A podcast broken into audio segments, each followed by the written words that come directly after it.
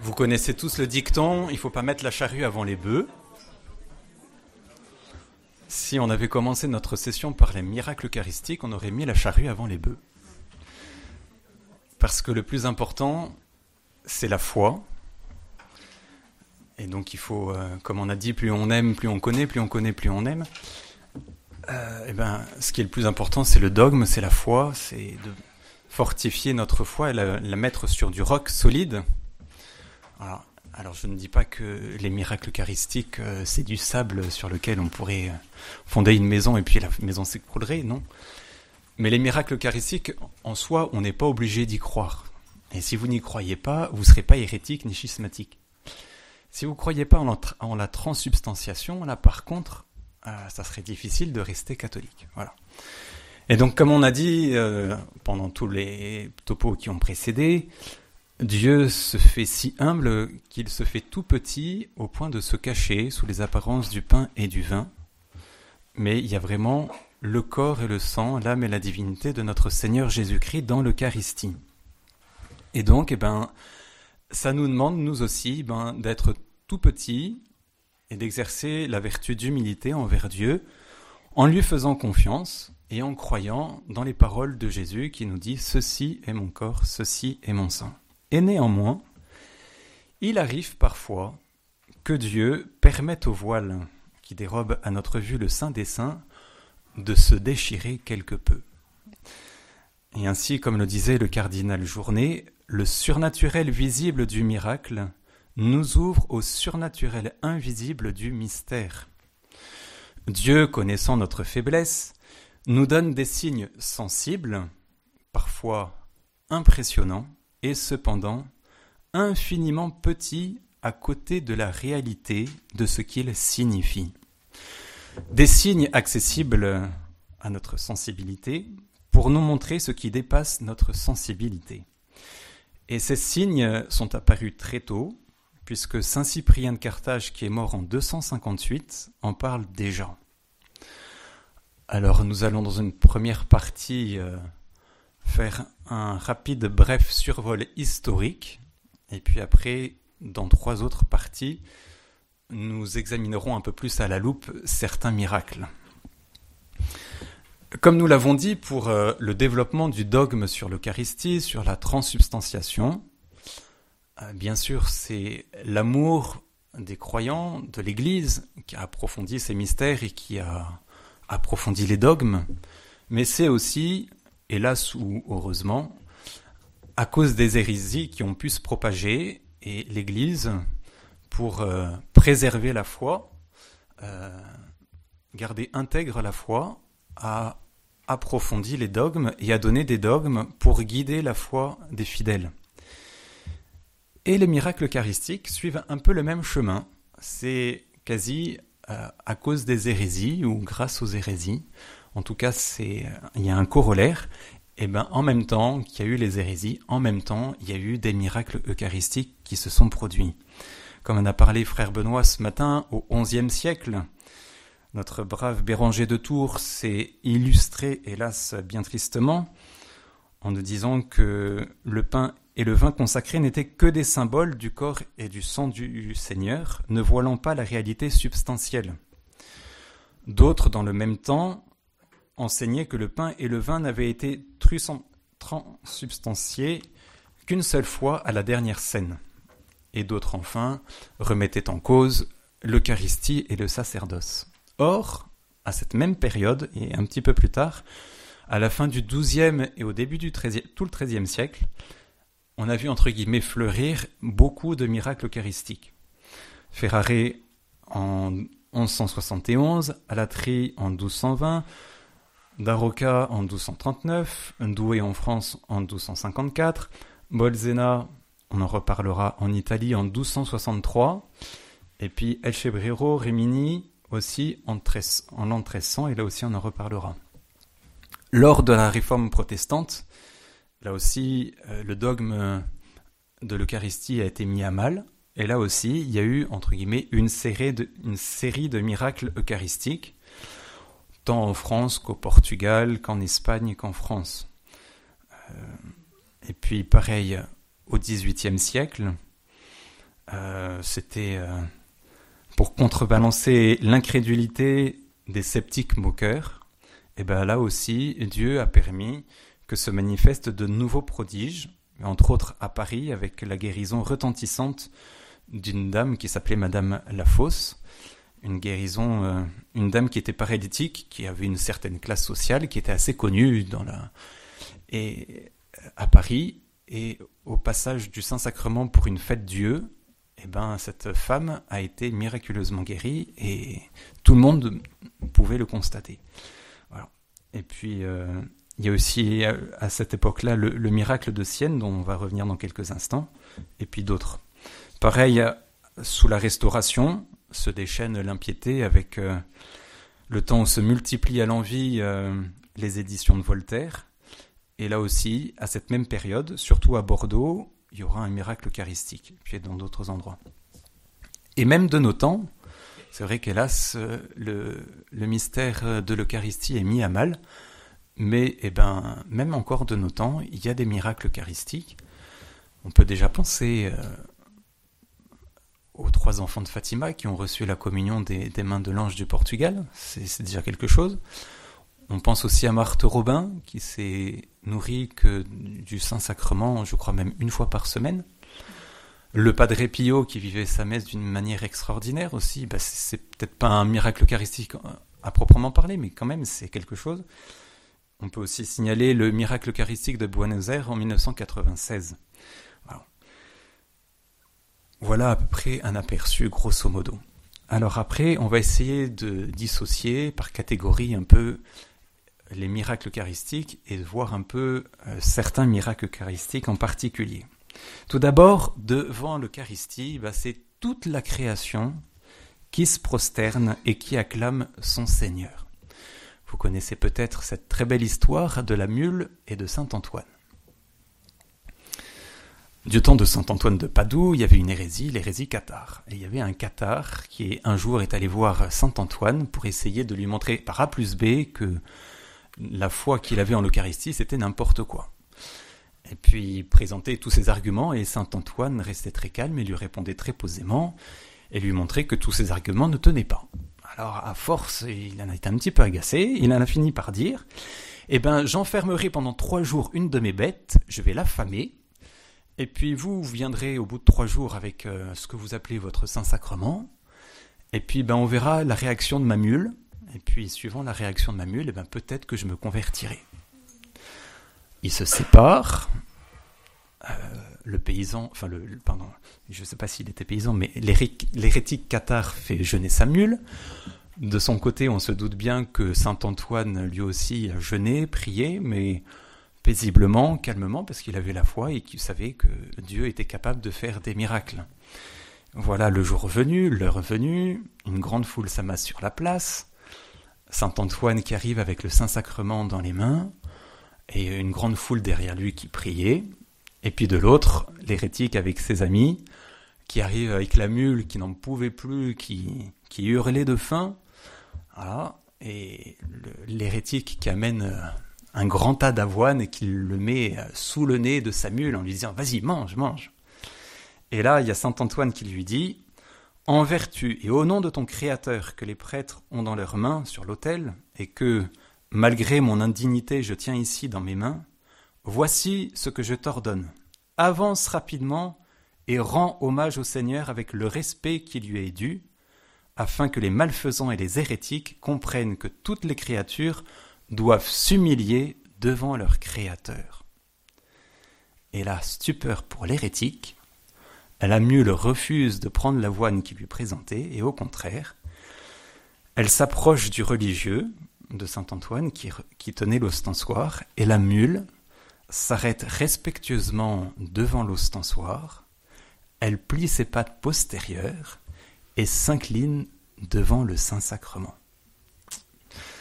et l'hérétique va se convertir, il deviendra un des plus zélés collaborateurs de Saint Antoine. Alors apparemment, cet épisode a eu lieu à Rimini, et d'autres traditions aussi disent qu'il aurait, eu lieu, eu lieu, à Bourges. Mais comme le dicton dit qu'on ne prête qu'aux riches, Saint Antoine était prêt à faire deux miracles s'il le faut. Donc ça, c'était euh, toute la création se prosterne devant notre Seigneur. Il y a aussi des miracles qui défient les lois de la physique. Alors c'est vrai que tous les miracles, entre guillemets, défient les lois de la physique, mais certains plus particulièrement. Je ne sais pas si vous connaissez la ville d'Avignon. La ville d'Avignon, elle est construite au bord du Rhône. Et puis il y a aussi une rivière qui se jette à côté, la Durance, puis une autre euh, rivière, je crois, je ne sais plus comment elle s'appelle. Mais en tout cas, aux temps anciens, la ville d'Avignon, par les fortes comme aujourd'hui, par exemple, elle avait au moins les pieds dans l'eau et peut-être plus que les pieds dans l'eau. Et voilà que le 30 novembre 1433, il y a de très fortes pluies qui s'abattent sur la ville d'Avignon et tout le quartier sud qui est inondé. Dans ce quartier, il y avait une chapelle, la chapelle de la Sainte-Croix, qui était le siège des pénitents gris et qui avait cette particularité de faire l'adoration perpétuelle. Et voyant l'inondation et les eaux qui montaient, les responsables se sont dit, bah, il faut vite aller dans cette chapelle, euh, sauvegarder euh, le Saint-Sacrement et l'ostensoir qui sont dans la chapelle avant qu'ils soient engloutis par l'eau. Alors ils montent dans une barque et très très péniblement, ils arrivent euh, à cette chapelle de la Sainte-Croix. Je crois qu'ils passent, enfin, ils arrivent à rentrer par la chapelle, dans la chapelle, peut-être par un vitrail, je sais pas. Et la stupeur, l'hôtel est totalement sec, et l'ostensoir est aussi indemne de l'inondation. Il y a une muraille à droite et à gauche, un peu comme le passage de la mer Rouge. Les eaux qui forment une muraille à droite et à gauche de l'autel. Et le Saint-Sacrement qui est indemne, qui n'est pas du tout mouillé, qui est totalement sec. Et il y a plus d'une centaine de personnes qui verront ce prodige. Un autre miracle, à 4 km de Draguignan, en France, il y a le petit village de Trans en Provence. Alors les frères et sœurs, on connaît bien parce que on a eu une maison pendant quelques années là-bas, pendant peut-être une dizaine d'années. Mais je ne sais pas si les frères et sœurs, enfin surtout les sœurs qui ont été là-bas, savaient qu'il y a eu un miracle eucharistique. C'était euh, déjà l'église paroissiale avait été consacrée en 1496 et dédiée à Saint Victor. Et puis en 1536, les armées de Charles Quint font la guerre aux armées de François Ier, et les armées de Charles Quint ne trouvent pas mieux l'idée de transformer l'Église en entrepôt de fourrage. Mais hélas, il faut qu'il se replie devant la puissance de François Ier. Il fuit devant les troupes de François Ier et en fuyant, ils mettent le feu à l'église de Trans en Provence. Et voilà la déposition d'un capitaine français, le capitaine Logier Guillou, qui raconte qu'il découvrit l'autel couvert d'au moins quatre doigts de cendre. Et il découvre, bien sûr, le tabernacle totalement cramoisi. Euh, d'autres ont été témoins, dont le curé de Figanière, qui témoigne que les bandes de fer blanc qui encerclaient le tabernacle, elles sont toutes tordues, certaines même fondues. Mais en plein milieu du tabernacle, l'hostie consacrée est restée intacte. Grand miracle. Alors euh, vite, ben, on en informe les, autorités ecclésiastiques qui déclarent qu'en temps de guerre, il ne faut pas garder le, Saint-Sacrement comme cela. Et pieusement, le curé, le dimanche suivant, va consommer le Saint-Sacrement. Ce qui explique peut-être pourquoi, eh ben, à Trans en Provence, il n'y a même pas de plaque sur l'église et qu'on n'a pas gardé de traces, sauf le le témoignage qui est euh, attesté à la sous-préfecture et qui relate justement ce miracle. Un autre et un troisième miracle dans ce domaine, pour montrer combien Dieu est totalement puissant et que le miracle peut défier les lois de la physique.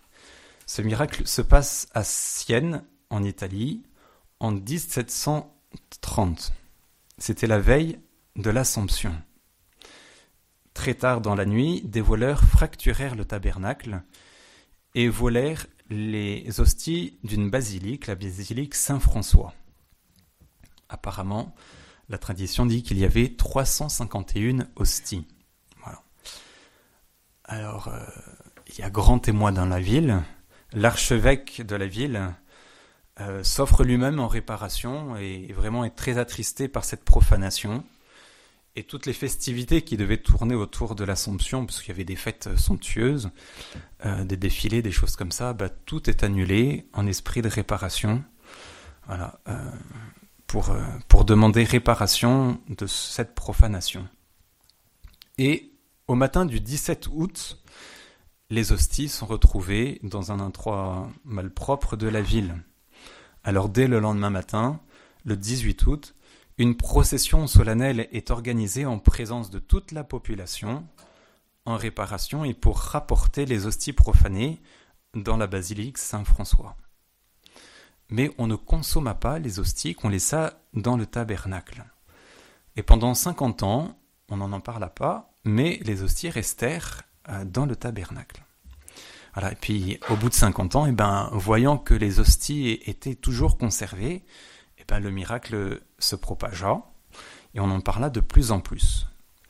Alors sur la demande du pape Pie X, il fut fait un examen physico-chimique en 1914. Le miracle, enfin la profanation a eu lieu en 1730. Donc presque 200 ans après, le pape demande que soient faits des examens. Le professeur Grimaldi conclut dans son rapport Les saintes hosties ne sont pas composées de tissu animal ou végétal, ni de cellulose. Ce sont des hosties de dimension ordinaire, d'un blanc pâle, composées de farine de froment grossièrement moulue. Mais les bords sont nets, ni effrangés, ni émoussés. Et ce qui est encore plus surprenant, c'est qu'il n'y a aucune trace de verre, d'acarien, aucune trace de moisissure ou de quelque autre parasite animal ou végétal propre à la farine de froment. Pourtant, rien n'est plus susceptible de corruption et d'altération qu'une petite hostie de pain azime. En effet, par sa nature physique, la farine de froment est le terrain idéal pour la culture du micro-organisme ou pour la fermentation lactique ou putride. Sa fragilité la rend encore plus vulnérable aux atteintes extérieures. Et pourtant, les saintes hosties de Sienne sont pourtant en parfait état de conservation contre toutes les lois de la physique et même de la chimie. Et un phénomène exceptionnel s'est produit. Le verre qui contient les hosties, dans, lequel euh, sont contenues les hosties, le verre lui-même s'est recouvert de moisissure, alors que les hosties elles-mêmes n'ont aucune trace de moisissure. Et le 14 septembre 1980, un grand nombre d'entre vous sans doute n'étaient pas encore nés, Jean-Paul II s'est rendu en pèlerinage pour le 250e anniversaire du miracle, et pendant de longues minutes, à genoux, il a adoré notre Seigneur présent dans ses saintes hosties. Mais si on parle de miracles eucharistiques, et les prodiges eucharistiques les plus étonnamment spectaculaires sont assurément ceux où les espèces du pain et du vin se sont transformés en chair et en sang. Bien souvent, ces miracles se sont produits au cours d'une messe, de la messe, et entre autres à la suite d'un doute du célébrant qui ne croyait plus ou qui avait du mal à croire au mystère qu'il célébrait. Le plus ancien des miracles que nous connaissons de cette espèce remonte à plus de douze siècles c'est le fameux miracle de Lanciano. Il a lieu en l'an 700. C'est une, Lanciano, c'est une petite ville d'Italie dans les Abruzzes. Un moine célèbre sa messe, et puis lorsqu'il dit les paroles de la consécration, il se mit à douter de la présence réelle de Jésus. Et à ce moment-là, il vit l'hostie se changer en chair et le vin se changeait en sang. Et ce sang, ce coagulant, forme actuellement cinq petits caillots de taille et de forme irrégulière. L'assemblée assista au miracle, et les fidèles proclamèrent le fait dans la ville. Aujourd'hui, douze siècles après le miracle, les reliques sont restées pratiquement intactes. Le miracle fut l'objet de plusieurs vérifications de la part des, autorités de l'Église, surtout entre 1575 et 1886. Et en 1970, le miracle, les, espèces, ont été soumis à un examen scientifique de la part des professeurs de l'université de Sienne. Les conclusions du rapport Linoli sont les suivantes. La chair est de la véritable chair humaine, composée par un tissu musculaire du cœur, du myocarde. Le sang est du vrai sang humain, appartenant au même groupe sanguin AB que la chair. Les substances sont celles du tissu humain, normales et fraîches. Le miracle, il a eu lieu il y a douze siècles. Et apparemment, c'est de la chair fraîche. Eh oui. Les substances sont celles. Euh, oui. Euh, la conservation de la chair et du sang, laissée à l'état naturel pendant douze siècles et exposée à l'action des agents atmosphériques et biologiques, reste un phénomène extraordinaire, inexpliqué. Alors certains ont peut-être pu juger que l'université de Sienne était peut-être un peu trop catholique sur les bords. Ça, c'est une interprétation personnelle. Toujours est-il qu'en 1973, en 1973, donc trois ans plus tard, c'est le Conseil supérieur de l'OMS, l'Organisation mondiale de la santé, en lien avec l'ONU, qui a demandé de faire aussi des expériences et de faire des, examens euh, pour euh, affirmer ou infirmer ce qu'avait dit ce fameux professeur Linoli. Les travaux durèrent 15 mois et 500 examens furent effectués. Les recherches accomplies par le professeur Linoli amenèrent de nouveaux éléments. On découvrit que les fragments prélevés à Lanciano ne pouvaient être assimilés à des tissus momifiés. Quant aux fragments de chair, la commission déclara qu'il s'agissait d'un tissu vivant répondant à toutes les réactions cliniques des êtres vivants. Ça veut dire que le, myocarde entre guillemets qui aurait été prélevé sur un corps, eh ben c'était il aurait été prélevé tout de suite après la mort de, l'homme. La chair et le sang de Lanciano sont conservés tels que s'ils avaient été prélevés le jour même sur l'être vivant. Et dans le résumé des travaux scientifiques de la commission médicale de l'OMS et de l'ONU, publié en décembre 1976 à New York et à Genève, il a été déclaré que la science, consciente de ses limites, s'arrête devant l'impossibilité de fournir une explication. Mais il faut encore souligner un fait prodigieux, merveilleux. On a dit que le sang s'était coagulé et avait formé cinq petits caillots, de forme et de taille inégales. Chaque caillot pèse séparément 15 grammes 85. Et si vous mettez les 5 caillots dans la balance, les 5 caillots réunis pèsent le même poids, 15 grammes 85. Euh, J'ai dit 15 kilos tout à l'heure Ouais, 15 grammes 85. Les 5 caillots séparément, chacun pèse 15 grammes, et les 5 caillots ensemble réunis pèsent aussi le même poids voyez, bah, qu'on consomme, enfin qu'on communie un petit bout d'hostie ou à une grande hostie, eh ben on reçoit notre Seigneur totalement. Comme quoi Dieu est vraiment très puissant et prodigieux. 600 ans après ce miracle de Lanciano, c'est en Espagne, sur le chemin de Saint-Jacques de Compostelle, qu'il y a eu à peu près un miracle similaire. Euh, c'était dans une toute petite chapelle. Un moine allait se préparer pour célébrer la messe. Il y allait en traînant les pieds. C'était un grand, un jour de grande tempête de neige et il s'est dit, mais je serai seul à célébrer ma messe. À quoi bon de célébrer cette messe? De toute façon, on dit que c'est le corps et le sang de Jésus, mais je sais que c'est pas le corps et le sang de Jésus. Il allait s'apprêter à célébrer la messe. Il s'est dit, est-ce que je vais le faire? De toute façon, je serai seul. Et puis là, voilà qu'un brave paysan arrive, qui a bravé la neige, qui arrive pour euh, assister à la messe. Donc il s'est senti obligé de célébrer la messe. Et au moment de la consécration, intérieurement, bah, il a fustigé les saintes espèces en se disant mais intérieurement c'est pas c'est pas le corps et le sang de Jésus. Et voilà que là, pareil, eh ben le pain se transforme en chair et le sang, le vin en sang. Et miracle encore extraordinaire, il y avait une statue de la Sainte Vierge et on dit que la tête de la Sainte Vierge était toute droite à peu près comme cette statue et la tête de la Sainte Vierge s'est inclinée, s'est incliné en adoration. Et encore aujourd'hui, on peut constater que la, tête de la Sainte Vierge est toujours en adoration et on l'appelle la Madone du Saint Miracle.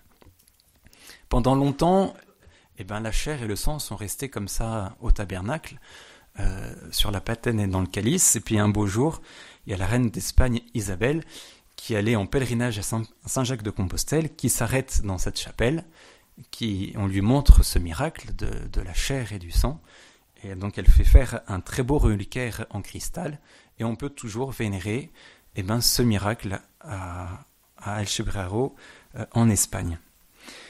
Et puis aussi un autre miracle en Italie, à Bolsena, en 1263. Là, c'est un prêtre de Bohême qui lui aussi doutait de la présence eucharistique, qui allait en pèlerinage à Rome et qui s'est arrêté dans une petite chapelle sur le tombeau de Sainte Christine. Et là, en célébrant la messe, et eh ben là, pareil, alors qu'il doutait de la présence eucharistique, eh ben les saintes espèces se sont transformées en chair et en sang. Et, même, euh, je crois que sur le corporel, il y a 83 taches de sang de notre Seigneur. Et à cette époque-là, au même moment, le pape Urbain IV séjournait à Orvieto, à 20 km de Bolsena. Il était en compagnie de grands théologiens et entre autres de saint Thomas d'Aquin. Ce pape Urbain IV, un temps, avait été évêque à Liège. Et à cette période, il y avait une religieuse qui plus tard deviendra sainte Julienne du Mont-Cornillon, qui avait eu des révélations de notre Seigneur pour qu'on puisse instituer dans l'Église universelle la fête Dieu, la fête du corps et du sang de notre Seigneur. Sainte Julienne, euh, jusqu'à sa mort, n'avait pu enfin, faire célébrer cette messe que dans son diocèse, le diocèse de Liège. Et le pape Urbain, euh, l'évêque de Liège, était devenu Urbain IV et il était tourmenté parce qu'il ne savait pas s'il fallait étendre cette fête euh, qu'on célébrait que dans le diocèse de Liège à toute l'Église universelle. Et devant ce, miracle de Bolsena, il s'est dit que c'était le signe que le ciel lui donnait pour étendre la fête Dieu à l'Église universelle. Et donc il demanda à saint Thomas d'Aquin de rédiger les textes liturgiques pour cette fête. Et euh, par exemple, le Pangelingua que l'on chante, eh ben, je crois qu'on le doit à saint Thomas. Voilà, grâce après à ce miracle de Bolsena. Et puis d'autres miracles eucharistiques. Euh, qu'on pourrait mentionner, c'est des apparitions de Jésus euh, alors qu'il est exposé dans son Saint-Sacrement, entre autres à Bordeaux en, 1800, en 1820, dans une chapelle. Pendant 20 minutes, les fidèles ont vu Jésus gravé sur la Sainte Hostie. Ils ont été des dizaines, même des centaines, à voir ce miracle. Et l'archevêque de Bordeaux a, a reconnu le miracle et on peut toujours aller prier dans cette chapelle et devant la précieuse relique de l'ostensoir et du Saint-Sacrement. Pour conclure, on a bien dit que ce qui était essentiel, c'était la foi, et donc qu'il fallait apporter toute notre adhésion au dogme de l'Eucharistie et de la transubstantiation, mais on peut louer et remercier notre Seigneur qui se manifeste aussi par ces miracles qui sont des signes qui viennent fortifier la foi des peut-être des chancelants et aussi surtout pour que nous puissions glorifier Dieu, le louer pour ses œuvres admirables. Mais même si mon temps imparti est fini, on ne peut pas finir ce tout petit témoignage en mentionnant un grand saint, le bienheureux Carlo Acutis, que vous connaissez sans doute tous. Il est mort à l'âge de 15 ans, à Assise, et il avait une grande dévotion pour Jésus Eucharistie, et il disait que l'Eucharistie était son autoroute pour le ciel. Et il avait ce grand désir, être toujours uni à Jésus, tel est le but de ma vie. Et ce jeune de 14 ans a fait un site internet pour recenser tous les miracles eucharistiques. Alors, en une demi-heure, il est difficile de parler de tous les miracles eucharistiques. C'est pour ça que je finis par lui. Euh, libre à vous maintenant d'aller sur Internet et de consulter son site qui est toujours actuel et qui est même complété. Et vous pourrez découvrir plus de 150 à 200 miracles eucharistiques qu'il a pu recenser dans le monde.